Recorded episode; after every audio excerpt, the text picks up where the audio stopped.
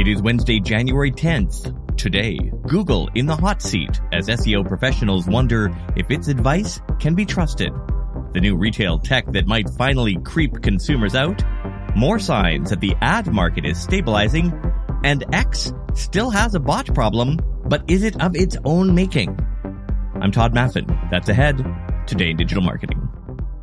A clarification from Google's search team that's causing, well, more confusion than clarity.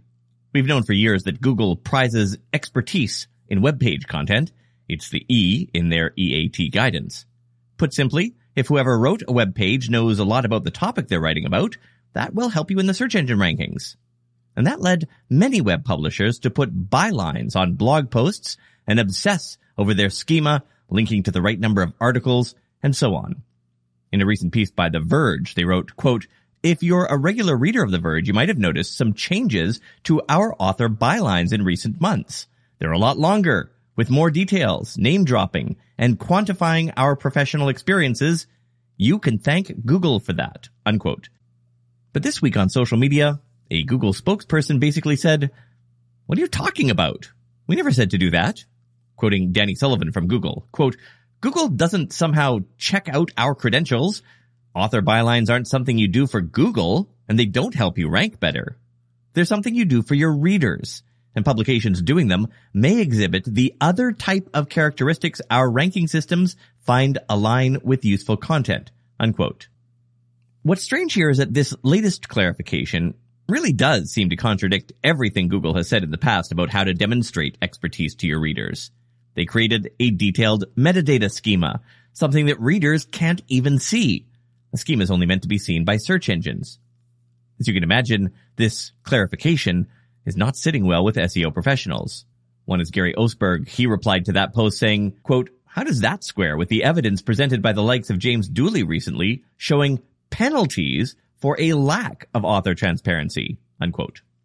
So perhaps this all comes down to Google's canonical advice. Just make good content. Make it accurate and be consistent in that reliability. Perhaps that's what they mean. One extra bit here about news websites. While bylines don't influence search ranking, they are required for eligibility in Google News. The company says this does not lead to better ranking within Google News itself.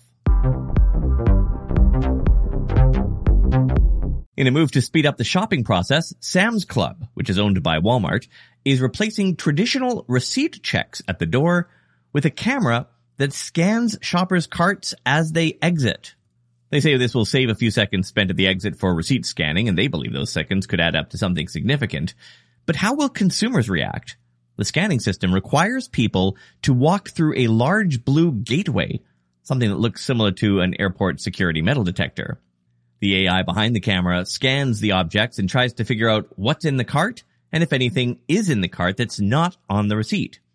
This AI technology goes beyond the capabilities of similar technologies like Amazon's Just Walk Out by handling a larger scale of items. Currently installed in 10 locations, Sam's Club plans to implement this system in all its nearly 600 US consumer warehouses by the end of this year. Well, someone's in trouble. The American Securities Regulator, the SEC, is under scrutiny after its X account was hacked. Yesterday, a post on its account falsely announced the approval of Bitcoin ETFs, leading to a swift 2.5% rise in Bitcoin's value. The spike was short-lived, though, as SEC Chair Gary Gensler quickly retracted the fake statement. Even so, this caused a $40 billion fluctuation in Bitcoin's market value. For its part, X says, wasn't their fault. The SEC didn't have two-factor authentication turned on, which is weird considering that one requirement of getting the verified badge for government accounts, which the SEC account had, is to have 2FA on. Now, a group of U.S. senators are demanding answers from the SEC. An internal probe is anticipated, focusing on staff conduct related to the breach.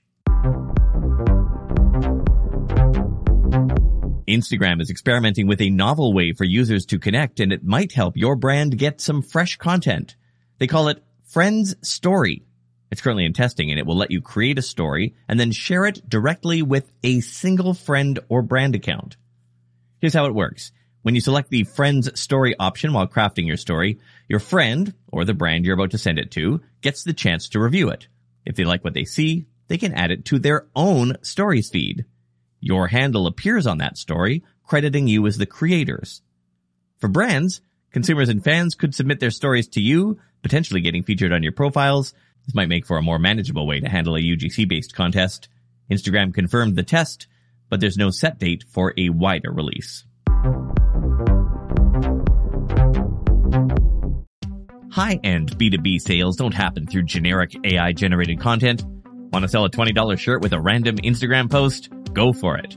But to sell a $20,000 business service, you need a longer on-ramp. Social media is great for connecting and networking, but long-term, evergreen website content is your paved path to high-end B2B sales. Whether your business makes $100,000 a year or 100 million. The second edition of Pamela Wilson's master content books share her proven frameworks for crafting long-term, evergreen content consistently. Plus the second editions, which you'll find at mastercontentbooks.com, cover the practical, ethical use of AI tools to help your marketing team create better content faster. If you're ready to increase your website content ROI in 2024, buy and read Pamela's newly updated Master Content books at mastercontentbooks.com. A new report says the global ad market is stabilizing after pandemic related disruptions, with forecasts showing moderate growth in the coming years. Group M projects a 5.3% increase in global ad spend this year, slightly lower than last year's 5.8%. North America expected to see a 4.2% rise, excluding political ads, but election cycles and events like the Olympics will temporarily inflate ad spends in some years. The overall ad market's growth rate is slowing, indicating a shift for publishers reliant on ad revenue. Digital advertising, which makes up about 70% of the global ad market, is also experiencing a bit of a slowdown. Traditional media advertising like print, radio, and television will also of course keep declining. The report says entertainment marketing might face its own small downturn due to the aftermath of the 2023 Hollywood strikes, and sports betting ads are expected to encounter regulatory challenges in Europe. And finally, tech journalist Parker Molloy says she may have uncovered something awfully close to maybe fraudulent reporting by X she posted an image of a series of tweets from accounts that are replying to other people. The accounts all say some variation of, I'm sorry I cannot provide a response as it goes against OpenAI's use case policy. Remember, these are replies to people's tweets. It's probably not surprising that bots are using AI to generate content on the platform. What is surprising is that Molloy says some people believe X itself is behind this. One user replying to one of those bot messages saying, quote, the bot activity is coming from inside the house. It appears that these are stale accounts that were taken back over by X, turned into blue check marks, and use AI to keep daily active user and monthly active user and other activity metrics higher than they actually are, unquote. Also a little sus, Molloy says none of these tweets can be found in Twitter's search. We asked X for comment on whether it's using bots and AI to artificially juice its engagement numbers. We did not hear back by deadline.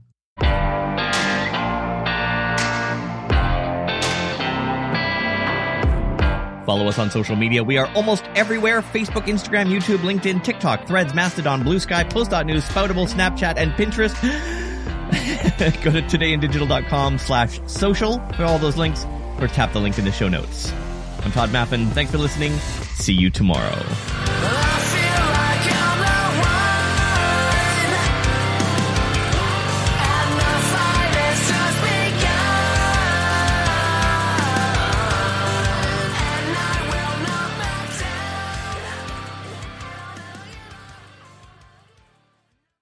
Introducing Wondersuite from Bluehost.com, the tool that makes WordPress wonderful for everyone.